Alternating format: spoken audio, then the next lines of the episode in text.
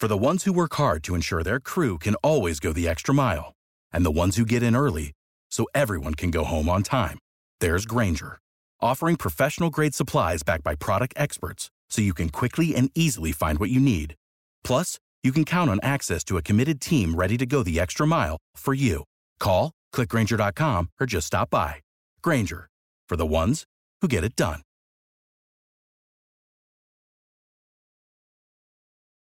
Every team, every topic, everywhere. This is Believe. Have you seen how stylish RJ Barrett looks lately, whether at an event or in the tunnel? Well, he's wearing Indochino. Indochino is the world's largest made to measure menswear brand.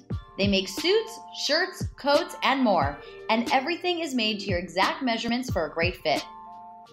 Indochino's process is simple choose your fabric, pick your customizations, and submit your measurements. Your package will be delivered straight to your door in two weeks. You can get measured and design your suit at your nearest Indochino showroom or do it all yourself online at Indochino.com. Right now, you can get $30 off your total purchase of $399 or more at Indochino.com when entering Blue Wire at checkout. Plus, shipping is free. That's Indochino.com, promo code BLUEWIRE for $30 off your total purchase of $399 or more. Incredible deal for made to measure clothing. You really have no excuse anymore to wear clothing that doesn't fit.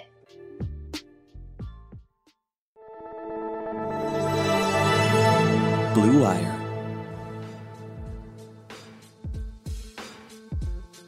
You are listening to Fangirl Sports Network's Get My Job on Blue Wire. I am your host, Tracy Sandler, and today I'm talking with columnist and on air talent at NFL Media, Judy Battista. Judy's been covering the NFL for 20 years, and we talk everything from her now famous exchange with then New York Jets head coach Herm Edwards, reporting tips, a day in the life of Judy Battista, and how she's seen the industry change, and of course, so much more. Today's podcast is brought to you by Indochino, Harry's Razors, and ShipStation. So let's get to it. Judy, thank you so much for joining me today on Get My Job. My pleasure. Thanks for having me. Absolutely. I'm so excited to talk about your 20 seasons covering the NFL. We have much to cover ourselves today, but I think I'm going to start back before this uh, when you started in Miami, and I know you started in news. So I was wondering a little bit what was the transition like to sports and how did that come about? Um, well, I always thought I was going to be a news reporter. Like I'm a news junk. I'm still a news junkie, um, and so that is what I wanted to do. And I started um, at the Miami Herald in the Broward County Bureau, which is like the Fort Lauderdale area, and that was a at the time a pretty big bureau. And they did the Miami Herald at that time had it was sort of like a micro local coverage of the neighbors section, and that's the section I started in, which was doing like all kinds of you know, local metro reporting. Like, you know, you'd go to the city council meetings and you'd do police checks and all that kind of stuff. But it just so happened that like the city desk was right next to the sports desk in the Fort Lauderdale bureau, and I was always a sports fan. And of course, as the like junior reporter, you know, the cub reporter, you worked all of the weird shifts, the weekend shifts, you know, the strange times that nobody else would do. So I would sit there and be watching sports on the TV with the sports department, um, you know, while working my strange shift. And uh, it just sort of came up like, hey, you ever want to go cover, you know, a high school football game or you ever want to do sports? And I, you know, I was a huge sports fan. Um, and so it just happened that way. Like I tried, they said, why don't you just try it and see if you want to do it? And um, so I did, and I liked it, obviously. And uh, I just sort of slowly transitioned to that, you know, and then they had a, you know, a job open as a, um, like local sports reporter. And I decided that's the direction I was going to go in, that I really enjoyed covering sports in part because, um, and I think this is what made the transition easy was I like sports writing because you get to do all different kinds of reporting and writing, whereas I think in news, you know, you're sort of slotted, right? Like if you are a sort of breaking news person, you're doing breaking news, you know, you're doing hard news. Or if you're an analysis person, you're doing only analysis. If you're a columnist, you're only a columnist. So this sports lets you do all of those kinds of writings, right? You can be a feature writer one day, and then the next day you're writing a you know a deadline game story, and then the next day you're writing breaking news. And I liked being able to do all of that. I like the variety. Um, and then obviously I I love sports. You know, I mean, sports delivers all of these great stories all the time, and so I um it was a pretty easy transition. And as some one of my editors at the Miami Herald, one of my very first editors, explained like uh, covering a sports team in a sports in a season is a lot like covering a political campaign. Like there are definitely similarities to it, to the pace of it, and um, and I and I think that's another part of it that really appealed to me. Do you have a favorite, whether it be column, feature, game deadline story? Do you have a favorite of those? Not really. You know, when you're crunched and you're writing on deadline and it's two o'clock in the morning, you obviously are not thinking that that is your favorite. right? You're thinking, oh, I'd much rather be writing a feature story.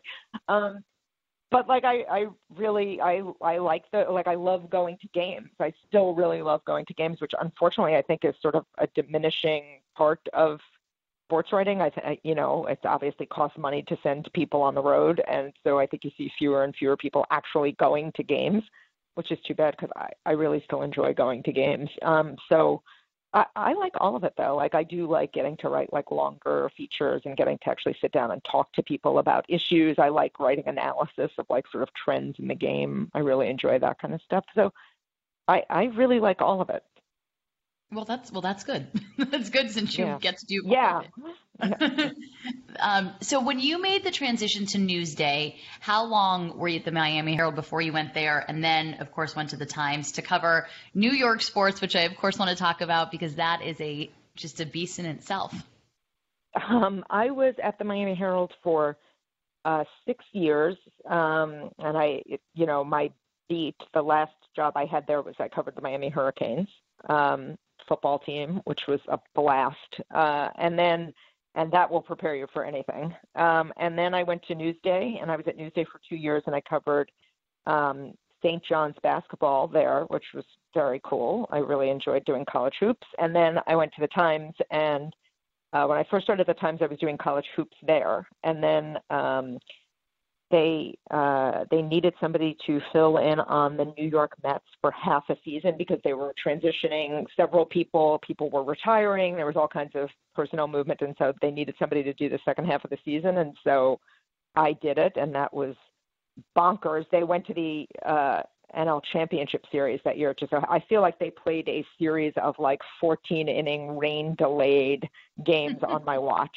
That was my baseball writer experience, and and That's then funny. I started covering the Jets. Yeah, I mean, and then uh, you know that was always part of the plan was will you please fill in on the Mets for half a season and then you're going to take over the Jets. And it just so happened that my very first day on the Jets beat, I was shadowing the person who was going to retire um, and whose you know role I was going to fill. My very first day on the beat, when I just showed up to sort of see what the lay of the land was, was the day that Bill Belichick resigned as HC of the NYJ.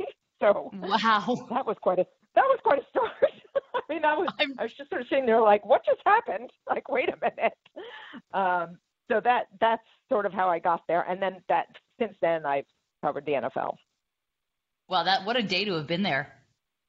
It was a- kind of bonkers. I mean, honestly, it was just like, wait a minute, like that that can't have been what they were planning, right? so Probably not. it was a little crazy. Yeah, it was a little crazy. Oh, but, but what an interesting part of history, really, football history to be at. And then you were a part of another famous Jets moment with head coach, uh, the famous Herm Edwards exchange. And I would just love for you to tell our listeners about that. I mean, it's it's really been such a big part of his career, and with everything I else, that's what he's known for. So I would love to just kind of hear from your perspective how that all went down, and then are you surprised how it's really defined him? Um, so uh, the team was on a losing streak at that point, and I can't remember how many games they had lost at that point. And then they had blown a big lead, I think, um, the previous day. That was the Monday, you know, the day after press Mhm. conference. And um, so it was bad. You know, it was just bad. This season was not going well. And I, the question, you know, and obviously we're asking him about like, how do you pull yourself out of this? you know nosedive that the team is in. And like the question was like, do you have to talk to your team about not giving up on the season? And you know, he just took it from there. Basically, I, you know, I in hindsight, I don't think there's any question Herm was looking for an opening to deliver a message to the team, right? I mean, he wasn't mm-hmm. so much talking to me at that point or the other reporters. He was he was delivering a message to the team, and you know, you play to win the game and all of that kind of stuff. And um, I do remember in the moment thinking like, this is going to be the easiest story ever to write, right? like this is just fantastic material. Like you could not write fast enough to keep up. And then we, I mean, we have laughed about it a lot over the years because you know they ended up going to the playoffs that year, and um, you know, and that was sort of the that game that the post was sort of the turning point of the season. Like they rallied after that, and you know, I would joke with him, like, if you, you know, at the start of the playoffs, like, if you guys win the Super Bowl, like, am I getting a share? Like, what is my take here? Because obviously I played a role here. Um, but he, he told me much later that, like, he went home that day and his um, lovely wife, Lia, said to him, like, were you yelling at Judy? and, and he said, uh, you know, Judy knew what I was doing. He's like, don't worry about it. Judy knows what I'm doing. So, uh, you know, clearly he was just looking. It wasn't me, it was anybody who would ask any question that gave him the opening to deliver that message was going to get that. Um, but we've laughed about it, and you know, it became part of a beer commercial at one point, and I was just like, "This is amazing." Um, but that's Herm. I mean, Herm is uh, a pleasure to cover because he will fill your notebook, and he is really candid. Um, you know, he he is a reporter's dream in that respect.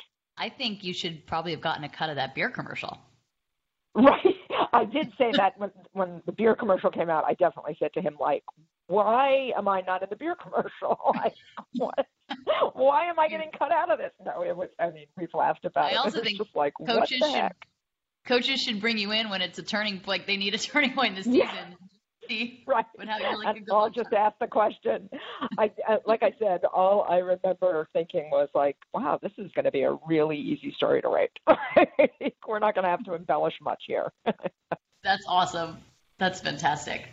So before we talk a little bit uh, about your move to NFL media, which is of course where you are now, I want to go back a little bit because um, on this podcast we're talking a lot of, to women about their journeys and obstacles they they faced and advice to give other young women who want to break into the sports industry. So, one of my favorite questions to ask, even though it's not maybe the most fun question, is what is a criticism that you received early on that, while tough to take, really shaped your future in a positive way?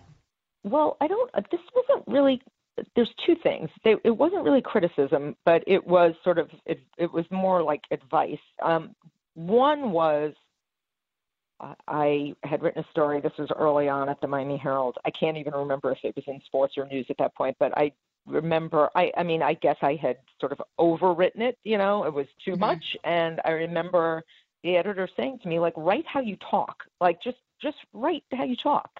Um, and I've always remembered that. Like, you don't have to overdo this. Like, we're not. You know, just just write it straight and that I think has has helped me, and it's is probably even more important now in the you know in the era of shorter and shorter stories. Like nobody's got much of an attention span, so you can't mm-hmm. write five thousand words on everything, um, for better or worse.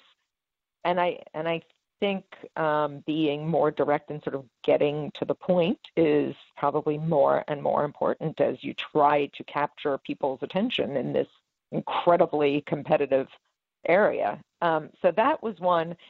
And then the other bit of advice, which, you know, at the time sort of bothered me, but now I realize was like the best thing that could have happened was um, this was, I was still in like community sports. I was still in local, you know, prep sports and um, at the Miami Herald. And they had an opening for the Miami Heat beat, which, you know, is a pro beat. And I had not covered college sports at that point. I certainly hadn't covered pro sports.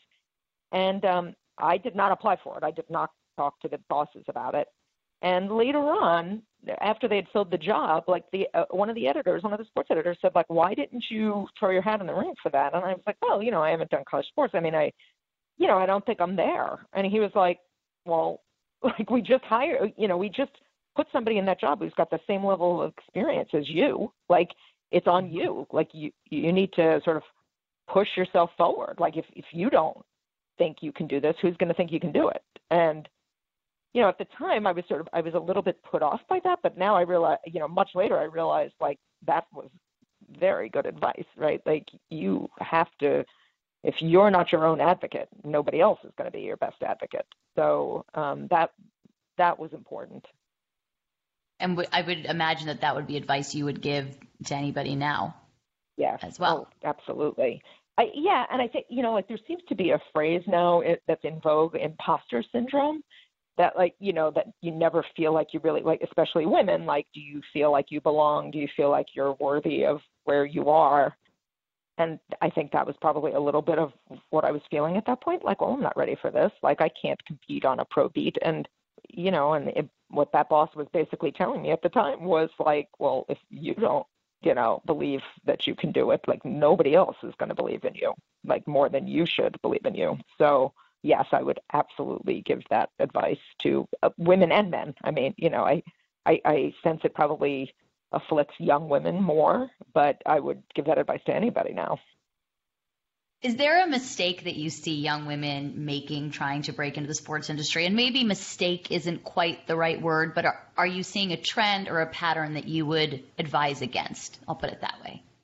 Yeah, I'm not even sure this is exclusive to women, um, but I, I think generally people want to skip over the what are considered like the sort of beginner jobs, the entry level jobs. You know, everybody wants to be on the air, right? Everybody wants to be on the sideline. Everybody wants to be a columnist. Everybody wants to be a big feature writer. Everybody wants to be at a national outlet. I'm not sure that's good. Like, I feel like there's real merit in covering like high school football, like, uh, you know, and learning how to cover a beat when you're not in the glare of the spotlight. Like, I think there's like, I feel like there's a lot of people who don't want to cover beats anymore, whether it's on TV or, you know, or print like everybody wants to skip ahead to being a feature writer and a columnist and those jobs are great but like you have no foundation. Like you have to i feel like it's really important to learn how to cover a beat and how to work a locker room and how to build relationships you know with the brain trust of organizations and sort of how organizations work. And um and like i would just advise people like don't skip those steps. Like i know they're not as glamorous uh, you know and in many cases they're not very well paid but mm-hmm. like I think those steps are really important to develop as a as a journalist.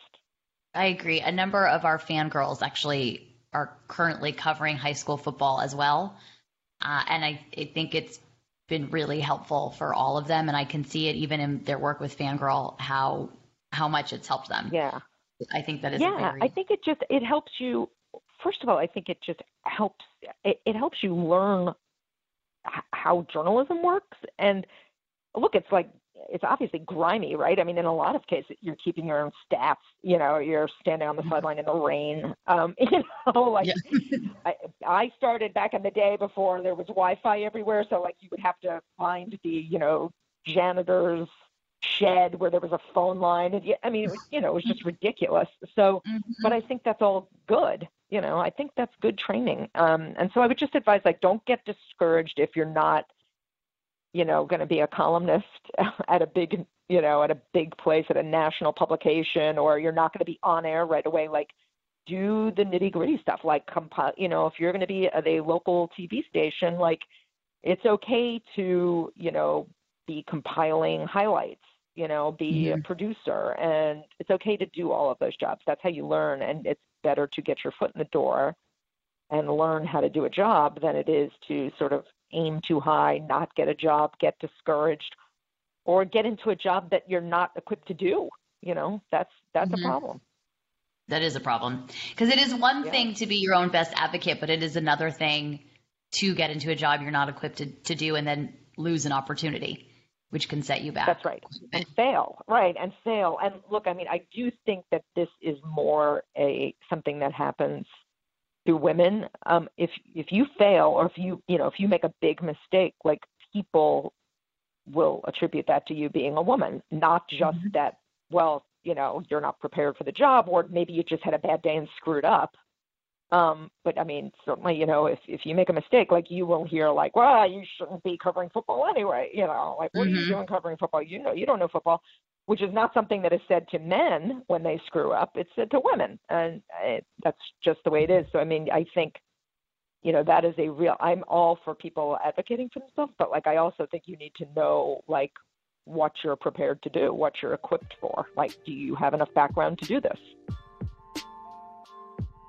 With the holiday rush here, you have to be able to ship orders out quickly, efficiently, and affordably. But how do you keep track of all those orders, decide which shipping carrier to use, or if you're getting the best rates? Luckily, ShipStation can help. With just a few clicks, you'll be managing orders, printing labels, and getting those products out the door, and delivered in time for the holidays. ShipStation works with all of the major carriers, including USPS, FedEx, and UPS so you can compare and choose the best shipping solution for you and your customer. No wonder ShipStation is the number one choice of online sellers. You'll ship more in less time with the best rates available. Take the hassle out of the holiday shipping this year. Let ShipStation help you handle it all with ease. Just use my offer code BLUE to get a 60 day free trial. That's two months free of no hassle, stress free holiday shopping. Just visit shipstation.com, click on the microphone at the top of the page, and type in blue. That's shipstation.com, enter offer code BLUE. ShipStation, make ship happen. Looking for a great gift for someone in your life? Harry's is a gift that's both thoughtful and practical. Listeners on this show can get $5 off any Harry's shave set by heading to harrys.com slash bluewire Free shipping ends on December 16th, so act now. It's a great deal for you and for him. Holiday sets start at just $20. That's within Secret Santa limits.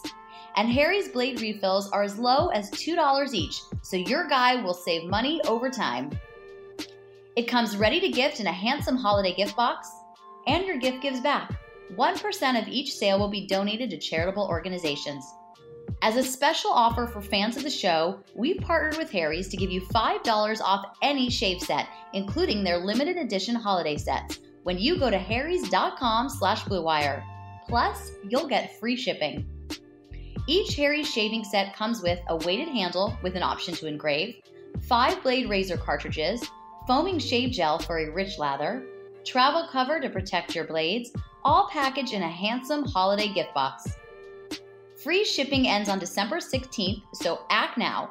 Just go to harrys.com slash bluewire. That's harrys.com slash bluewire. Have you seen that change? Has it gotten any better though? That if a woman makes a mistake, is it, it doesn't feel to me that it has, that if a woman makes a mistake, it becomes a much, much bigger deal than if a man does. But has it gotten better than when you first started? Um, I don't know. I you know, it's hard to tell. Twitter did not exist when I first started and that was a good thing. You know, mm-hmm. yes. It's I I mean, I think you know, we all get sucked into social media and that's not good. So it's hard to tell obviously in the sort of cauldron of Twitter, like every misstep is you know, is like a catastrophe. Um and uh, so it's hard for me to tell if it's gotten better. I mean, it, there is still quite a bit of vitriol. Um, you know, and and of course you hear you see it much more because of social media. It's really right in front of you. So um, I, I don't I don't know if it's gotten better. There's still a subset of people who want to attribute anything to you know you're a woman you shouldn't be covering sports and and uh, obviously they're not saying that to men. No, I've I've told this story on this podcast before, but someone at a bar once asked me what Fangirl Sports Network is, and I talked about and explained. And I said some of our content uh, we do with a little bit more of a female focused lens, a little bit more the story behind the story, some of the lifestyle aspect of sports, you know, in addition to analysis and game coverage, et cetera. And he said, Oh, you cover the 49ers. You must be happy Jimmy Garoppolo's on the team because now you guys can talk about him being cute. And I there thought, you go. That's, that's yes, that's exactly what we're talking about. Believable. And I was like, it's 2018. right. How is this even an actual conversation? yes. But it was also a really good reminder that in 2018, that's an actual conversation. and yes, and that's like, and that's just that's it's just there. Like that's just it's still there, you know. Yep. And I like I would like to think that there are fewer people who are thinking that way, but it, there's still people who are thinking that way.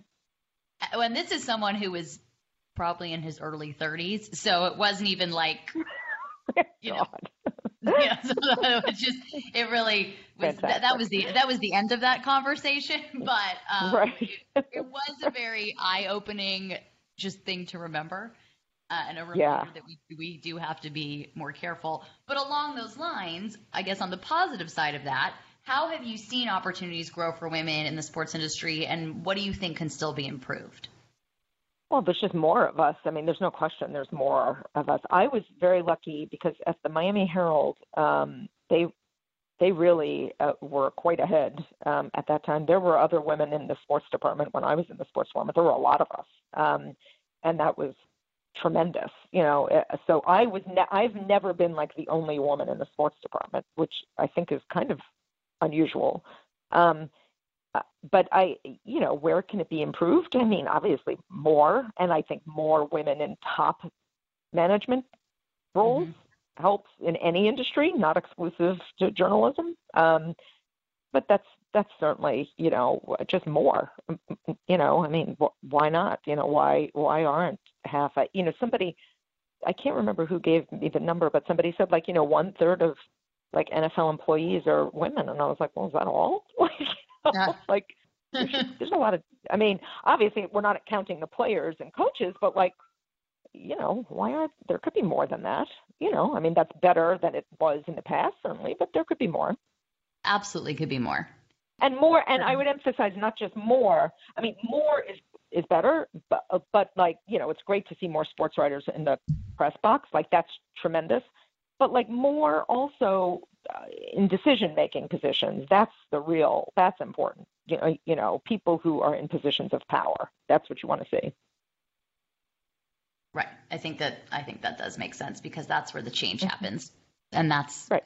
you prove in, that I'm just as capable as a man, and I think that is definitely where the change happens. So I, I agree with that. So when you made the move to NFL media, that was in 2013, is that right, or 2012? 13 13. Okay, I was right the first time. Always go with your first gut instinct. I'm going to say that. There's my piece of advice for the day. Um, 2000, from what you from what I read, um, was that kind of the G- dream job? Because now you were going to just be covering the sport that you love, and I know you were before, but Yeah. was this the dream job a little bit? Well, I had oh, way back. I had oh, the New York Times was the dream job, like because I was in newspapers only, um, and so you know the Times to me was even though you know it, the New York Times is not best known for sports, like that was still that was the goal. Um, but then you know obviously the business has changed dramatically, and um, the you know the NFL Network had like would call me occasionally and see if I was interested, and you know over the co- course of how many years they would occasionally reach out and be like, oh, you know, we're going to do this. Any interest in talking about this job? And it was like, no, that doesn't sound like the right role. And then um, you know this job sort of became available, which would be you know some on-air work. Um, but still a lot of writing, you know, write, writing all kinds of stuff, columnists, but also just writing a lot. And I did not want to give up writing completely. You know, I did not want to go completely to the TV side. Um, and so this was the right, this was the right combination of things. Um, and, you know, that was at a time when the, the Times was clearly, you know, contracting in the sports department. Fortunately, that you know things have steadied with the New York Times, which is fantastic for a number of reasons. But um, you know, I just sort of felt like, uh, you know, would I be able to finish my career here? Like, you know, you start to look at this landscape of newspapers and you think like, ooh, you know, what's the future going to be like? Um, and so I, I went for this and I, you know, at that point I had started to do a little bit of TV. I would appear occasionally on Sports Reporters, the old Sports Reporters show on ESPN, which I love to do, and um, and I liked it, you know, and um, it was clear that the opportunities would be more plentiful on the TV side, and so this was the right combination of jobs, and I went. You talked about how the business has changed. How have you seen the game change in the last 20 years? Oh my gosh! Well, first of all, the attention to it, e- even in the last 20 years, has just gone. It, exploded. It's absolutely gone crazy. Obviously, the the explosion of like internet only websites has has lent itself to that. It's just gone crazy. The focus on it has gone crazy. Um, probably there are probably times that people in the NFL were like, "Why does you know why is the scrutiny so intense?" But I mean, that's what happens when it's this incredibly popular. It's obviously the number one sport in the country, and you've got a ton of media covering it. Um, so that's number one. It, you know, the focus on it is intense. Like we never wrote as much about officiating as we do now, for example. Right. Just one small example, right? Like now all of a sudden we're talking about officiating like all the time. Um, for better or worse. for better or worse. Yes, I'm sure. The, I'm sure the people in the officiating department are like, please pay less attention to us. But you know, it, but that's just like a small example of how interest in the NFL has exploded. Feels like the uh, every week the uh, the focus on the games, the excitement around the games is bigger than it ever was. I mean, obviously the Super Bowl is bigger than it's ever been. You know, it's just bananas how many people are at the Super Bowl. It's just everything is bigger. You know, everything is bigger and everything is magnified as a result of it being bigger. Everything is a bigger deal for better or worse. You know, good stuff is a bigger deal and mm-hmm. bad stuff is a bigger deal, you know, and that's there's no question that that's true. That you you know, when when bad stuff happens, it is you know, I mean, it's literally a, a crossover onto like the nightly news. That's mm-hmm. how big it becomes, and you're just sometimes I sit here and think like, I mean, this is you know the NFL. Like, really, is it that you know? Does it really deserve a spot on a 30 minute you know NBC nightly news? But yes, it does. You know, it's that big there are certain stories that even my friends, men and women who don't like football, which is just something I can't understand at all because I love it so much. but that aside, there are certain stories where I might just say something and I said, Oh, I don't know if you've heard. And they'll say, Well, of course I know that. Everyone right. knows right. that. And it is that surprise that, oh, yeah, okay, this did make it into mainstream media. Oh, yeah, right. There, no question about it. Like, even um, when the lockout was going on, so that was eight years ago, um, and that was, you know, at the very, like, Twitter was not as big as it is now. Like, you know, social media was not quite as big in sports as it is now. But the attention on the lockout, like, it was like a crisis that they might miss the Hall of Fame game. And I remember, I, you know, I mean, I was covering it day in and day out that year. But, like, I remember thinking, like, really? Like, like really is like is America paralyzed by this? And you know, as it turned out, like people were really really interested in like, are they going to miss games? Are they going to use replacement players?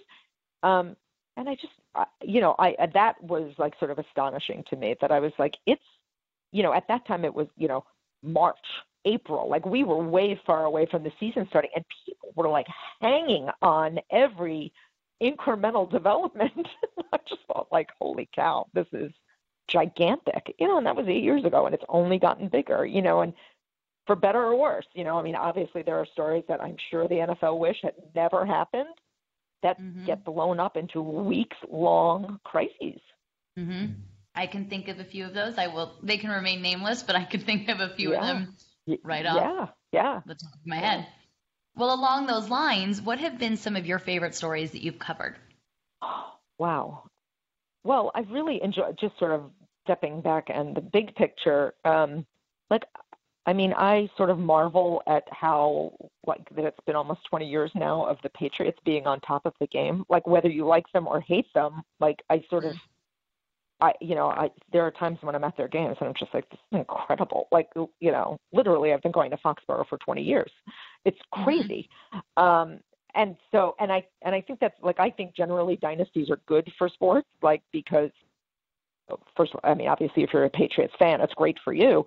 But everybody else hates the Patriots, right? Like it's great. Everybody's aiming for the Patriots. So I think I think it sort of just galvanizes interest in the sport. It's um, so I think you know, sort of stepping back, like I've really enjoyed that, that I happen to be covering it, you know, and I've managed to cover it really from the very beginning. Um, uh, you know, I I appreciate that. And uh, what else have I? You know, I mean, I just enjoy covering day in and day out. Like I said, like I I really still enjoy going to the games because I, my job, I'm lucky enough that I'm almost always at one of the best games of the week.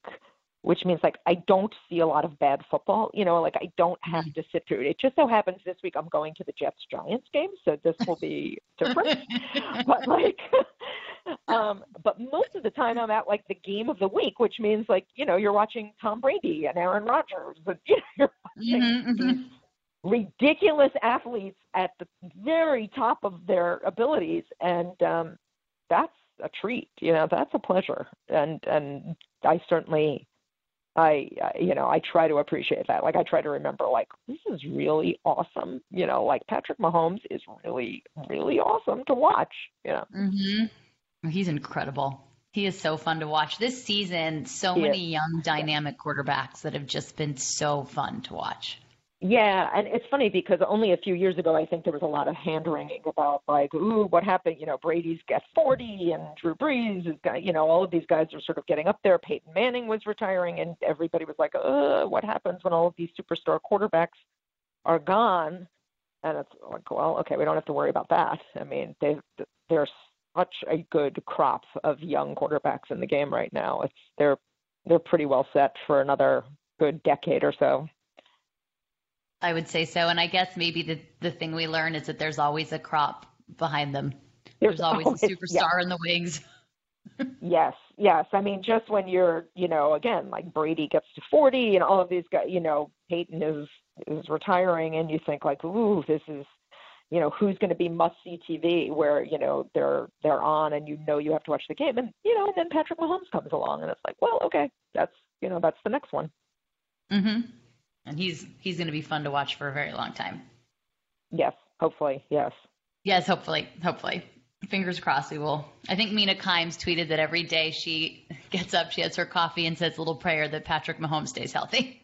That's, I think Yes, a tweet.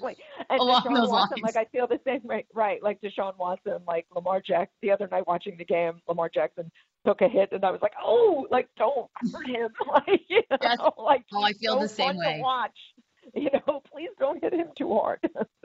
And we and Deshaun Watson, we- have another uh, podcast on Fangirl called Fangirl Playbook, which is like our weekly sports podcast. And every week I am just touting Deshaun Watson, and my co-host laughs. She's like, "Here it comes."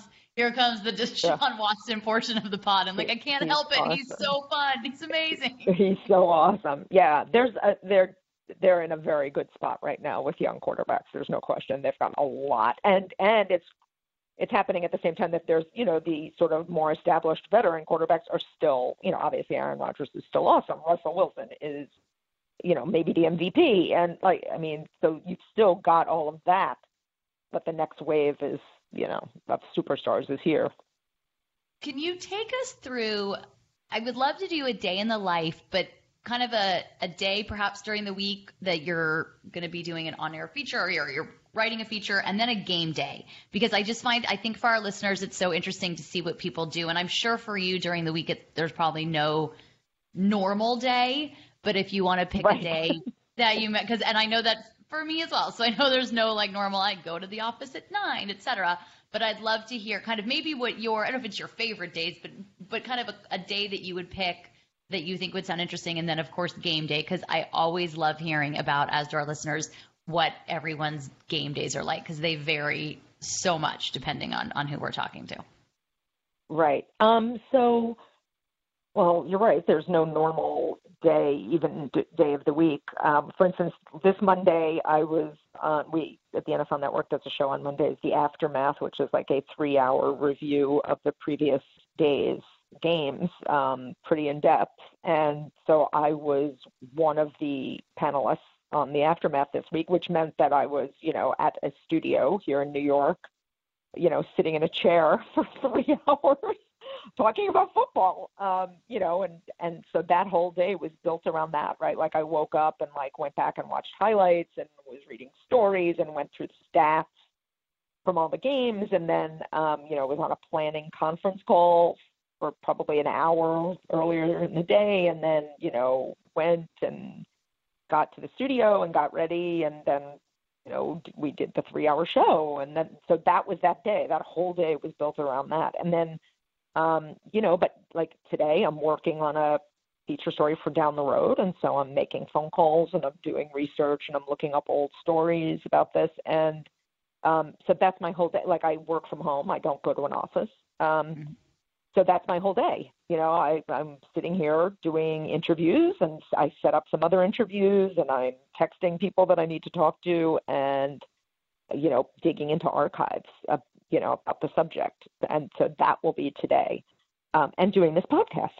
And, um, you know, and then game day is um, I'm most game days I am writing, not on air. I'm not. I don't usually do both. Like only on news stories do I do both. Like, will I do TV and then you know come back and write a column too? Um, but most game days during the season, I am um, there to write a column, and so you know you usually travel on Saturday if it's far. Um, I usually go on Saturday, and then uh, Sunday, I depending on you know the rare one o'clock game, which is like a gift to have a one Mhm. o'clock game if you're writing. Um, you know, you get up and you go to the stadium really early because you got to beat the traffic there. you know, you got to make sure you're there, and um, you also want to watch. You know, in a lot of cases, you're trying to watch warm ups, see who's healthy or not healthy. You're just trying to see little things um, that might be important later on if you're down on the field, you, you know, you say hi to people. You get to see people that you don't get to see all the time. Um, check in with them, but um, you know, I, I mean, I get to the stadium at least three hours before kickoff, and sometimes earlier. Um, and then, uh, you know, you watch the game, obviously, and um, I usually am watching the game and then also have the game on my computer. Um, off that was a trick that um, before you could stream games on your computer that I learned you listen to the broadcast because uh, this was uh, one of the one of the Jets beat writers taught me that trick when I first started the Jets, and his point was um, you listen to that because that's what your editors are hearing. Like the editors are watching it at home or in the office, and so they're hearing the call, and whatever issues are raised on the broadcast is something the editor might ask you about. So like listen to what they're saying. It's important. Um, and so I I have always done that, and it also just sort of helps clarify. Like you know, often we're way up in the press box, and it's hard to see everything that's going on.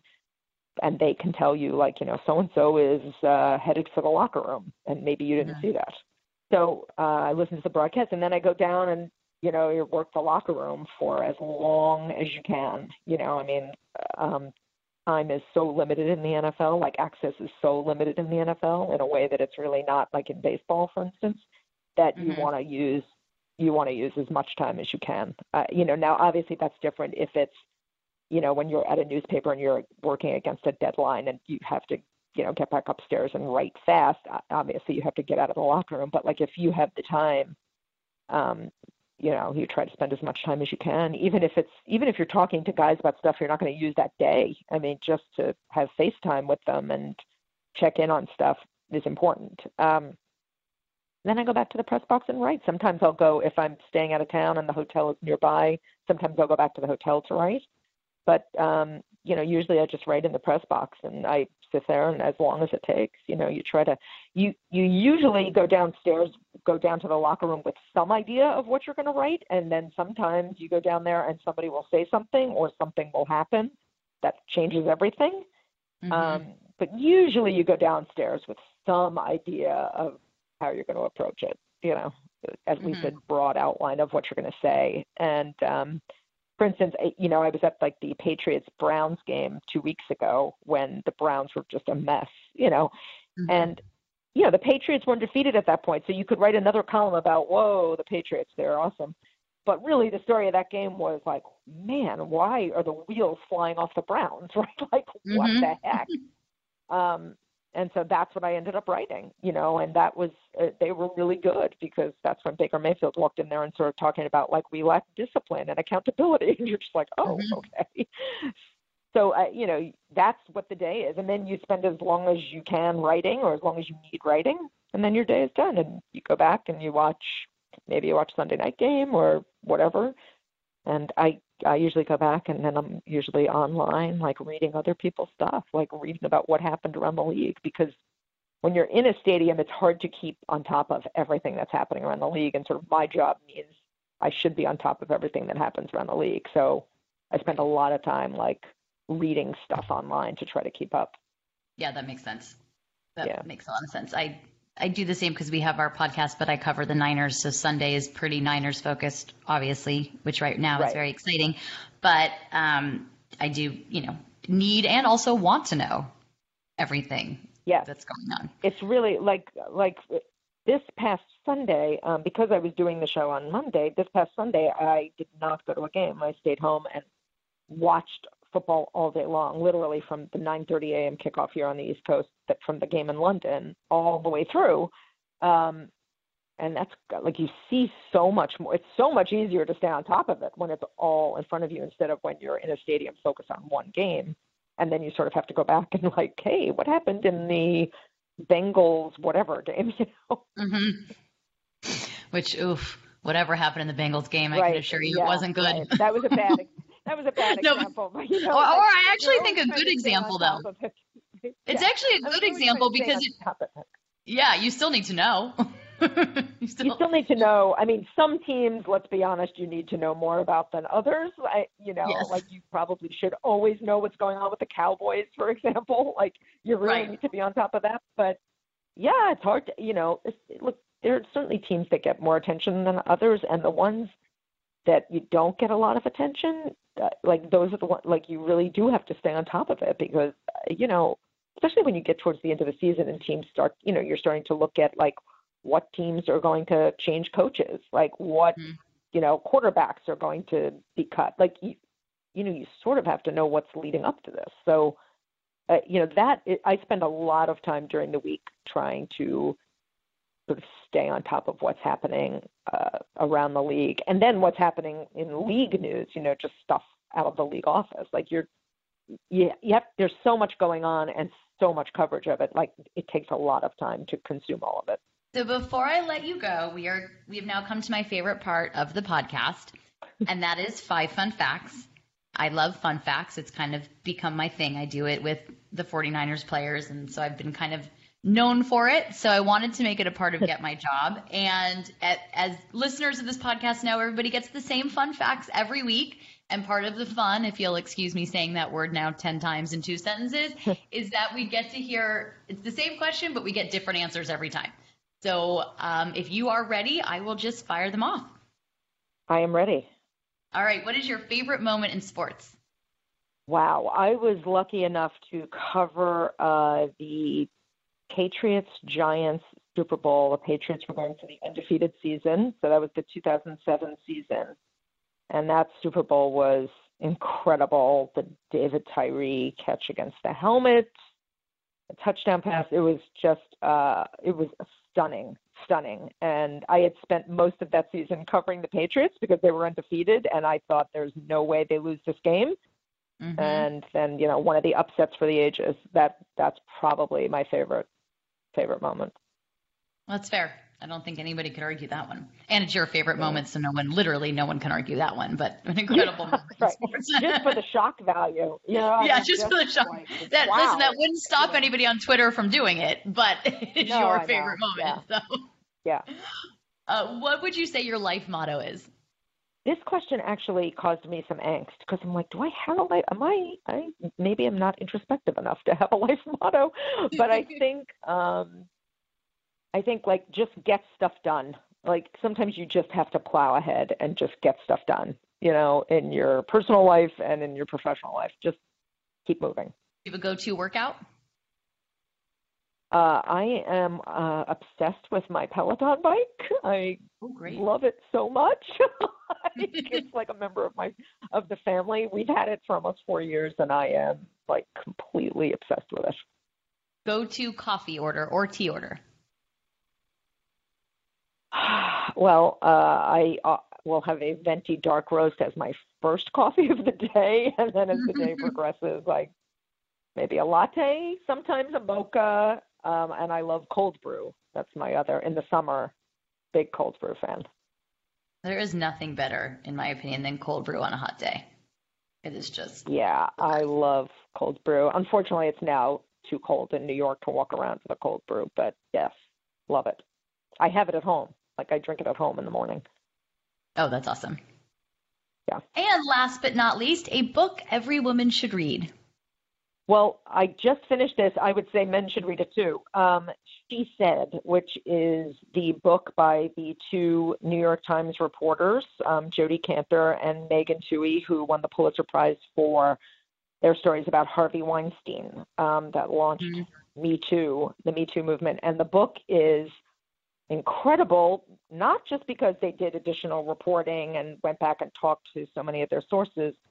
It's also really um, a great book on how to do good journalism. I mean, it's really like mm. for journalism nerds. Um, it's it's sort of like reading like all the president's men in that not only was it just sort of this great story about how a scandal um, came to light, but like just how the reporters did their work. And there's a lot of that in She Said too, like how the reporters and editors went about getting these stories. And it's just fascinating and the diligence it took. And um, and then from the women that they talked to, the importance of speaking up, you know, and and knowing that there are other people like you, you know, speak up. Mm Mhm. Oh, fantastic! I'll have to read that. I that is on my list, so now I will put it to the top. It's because... also a really fast. It's a fast read too because it is really compelling. So oh. a yeah. I rec- I highly highly recommend it. All right. Well, fangirls, let's put that one at the top of our list. Uh, and I will be putting on the top of mine. And I will follow up with you, Judy, and let you know what I think. Thank you so much for joining Absolutely. me today. This was a wonderful conversation and a great podcast. My pleasure. Thank you so much for having me. Absolutely. So good luck with your feature story, and we'll talk to you again soon. Thank you. Thank you. Of course.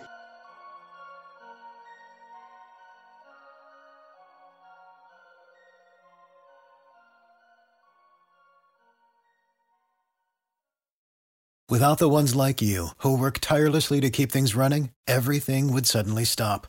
Hospitals, factories, schools, and power plants, they all depend on you. No matter the weather, emergency, or time of day, you're the ones who get it done. At Grainger, we're here for you with professional grade industrial supplies. Count on real time product availability and fast delivery. Call clickgrainger.com or just stop by. Grainger for the ones who get it done. You know, when you're listening to a true crime story that has an unbelievable plot twist that makes you stop in your tracks? That's what our podcast, People Are the Worst, brings you with each episode. I'm Rachel. And I'm Rebecca. We're identical twins who love true crime cases that make you say, didn't see that coming, and we hate the people responsible for them. Listen to People Are the Worst now on Apple, Spotify, or wherever you get your podcasts.